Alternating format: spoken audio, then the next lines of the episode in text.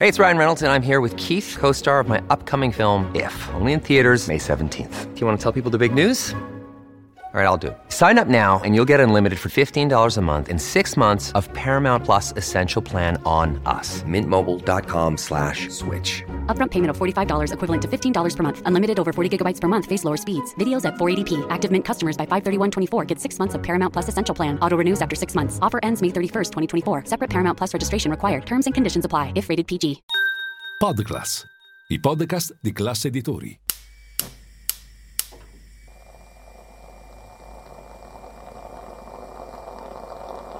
Buongiorno dal gruppo Classe Editori. Io sono Massimo Brugnone.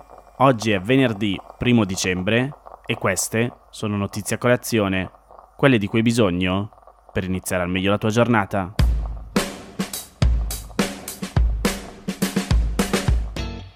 È stato raggiunto ieri l'accordo sui dettagli operativi del fondo sul loss and damage, il fondo per le perdite e i danni. Come spiega Wired, si è aperta così con un annuncio importante la prima giornata di COP28, la conferenza delle parti delle Nazioni Unite sul clima.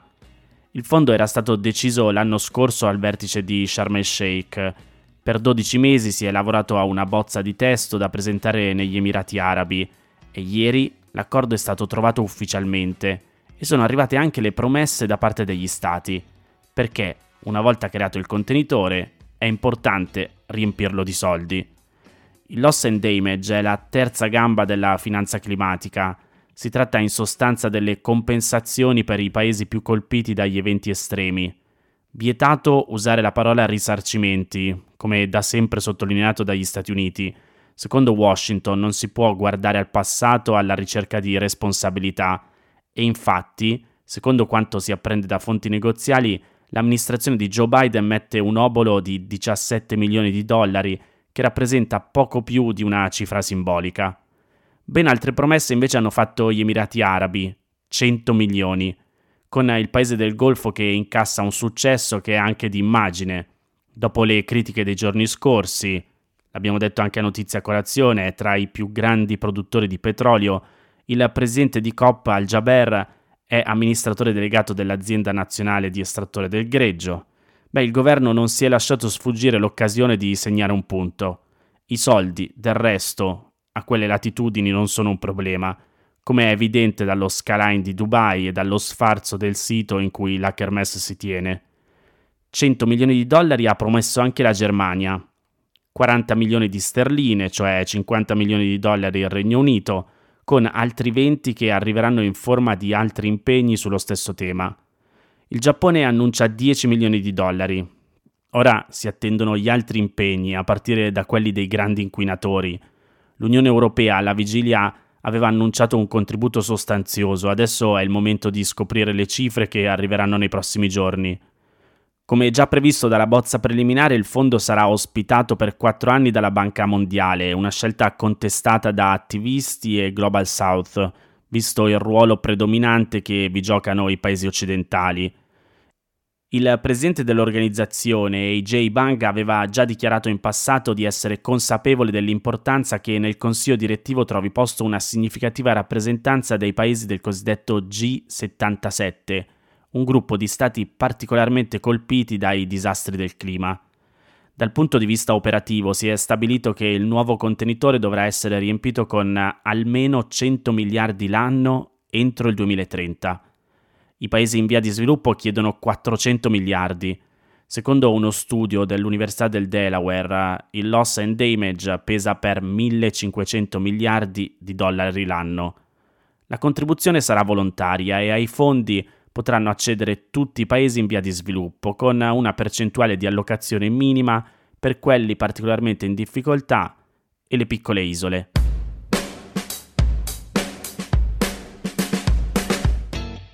Mercoledì il ministro degli affari europei, il Sud, le politiche di coesione e il PNRR, Raffaele Fitto, ha scritto su Facebook che, secondo il quotidiano online Politico, la Presidente del Consiglio Giorgia Meloni è il più influente leader d'Europa.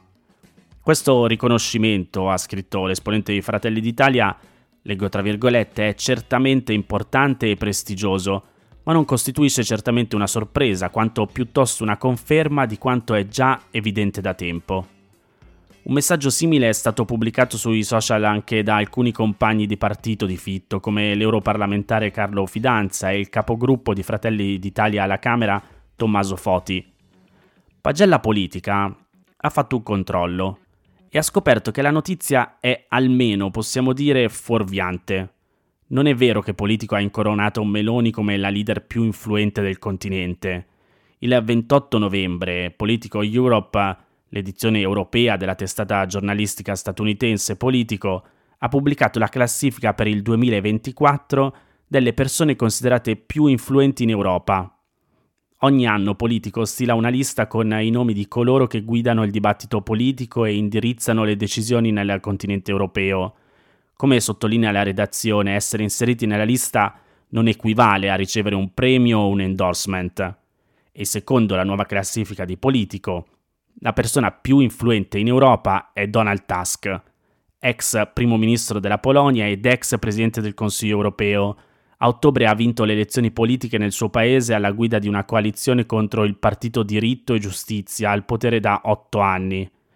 Tusk, ha scritto Politico, è un briciolo di speranza per i centristi di tutto il continente, che hanno assistito con disperazione allo spostamento delle forze populiste dai margini al governo.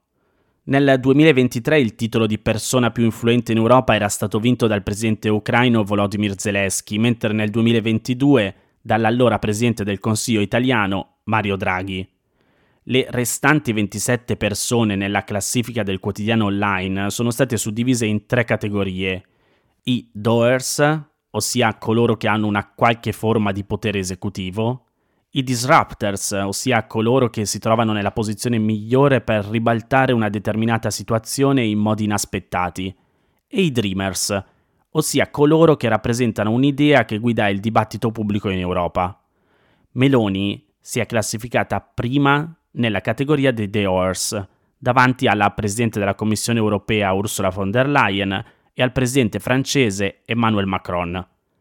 Nel ritratto dedicato alla Presidente del Consiglio italiana, Politico ha definito Meloni il camaleonte politico per eccellenza, elencando alcuni temi su cui la leader di Fratelli d'Italia ha cambiato idea rispetto al passato. Per esempio, quando era all'opposizione Meloni aveva criticato le sanzioni contro la Russia di Vladimir Putin, mentre al governo ha sostenuto con forza il sostegno all'Ucraina. Tra i doers ci sono altri politici che non guidano un paese, come il leader laburista britannico Keir Starmer e la leader del Rassemblement National francese Marine Le Pen.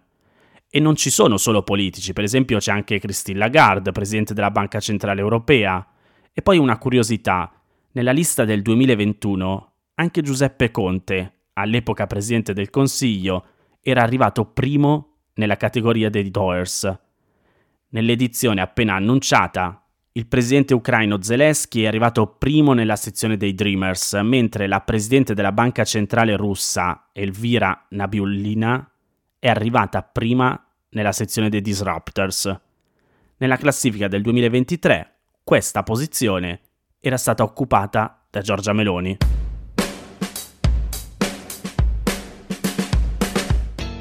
La Corte Suprema russa ha dichiarato estremista quello che definisce movimento pubblico internazionale LGBT e ne ha vietato ogni tipo di attività nel paese. Ne avevamo parlato qui a Notizia Colazione, come spiega il post, la decisione fa seguito alla richiesta del Ministero della Giustizia russo che lo scorso 17 novembre aveva chiesto alla Corte di classificare come estremista questo movimento, la cui definizione in realtà non indica nessuna organizzazione in particolare. Il Ministero sosteneva che le autorità avessero individuato segni e manifestazioni di natura estremista nelle attività del movimento LGBTQ in Russia, compreso l'incitamento alla discordia sociale e religiosa, senza tuttavia fornire dettagli. La decisione della Corte è il più drastico provvedimento preso dalla Russia contro le rivendicazioni dei diritti delle persone gay, lesbiche, bisessuali, trans, queer, intersessuali, asessuali, e di quelle che non si riconoscono nei ruoli di genere tradizionalmente intesi. In passato il governo russo aveva usato la definizione di movimento estremista come strumento per perseguire in maniera pretestuosa le organizzazioni che si occupano di diritti umani, i media indipendenti e gli oppositori politici, tra cui tre degli avvocati del dissidente russo Alexei Navalny. L'ultima udienza relativa a questa causa si è tenuta a porte chiuse, anche se è stata ammessa la presenza di giornalisti in aula per ascoltare la decisione. La Corte ha detto che non era presente nessuno della parte della difesa. Gli attivisti per i diritti delle persone LGBTQ sostengono che l'espressione Movimento Pubblico Internazionale LGBT indichi un'organizzazione inesistente, visto che i movimenti per le rivendicazioni dei diritti delle comunità sono molti, ma proprio per il fatto che la definizione è assai vaga, questo permetterà alle autorità russe di reprimere in generale le iniziative della comunità LGBTQ. La causa intentata dal Ministero della Giustizia russo era l'ultimo di una serie di provvedimenti presi dal governo russo per reprimere i diritti della comunità LGBTQ, da quando il presidente Vladimir Putin ha reso la difesa dei cosiddetti valori tradizionali uno degli aspetti più importanti della sua politica. Ad esempio, quest'estate il Parlamento russo aveva approvato una legge che vieta le operazioni chirurgiche per cambiare genere e la modifica del nome e del genere sui documenti.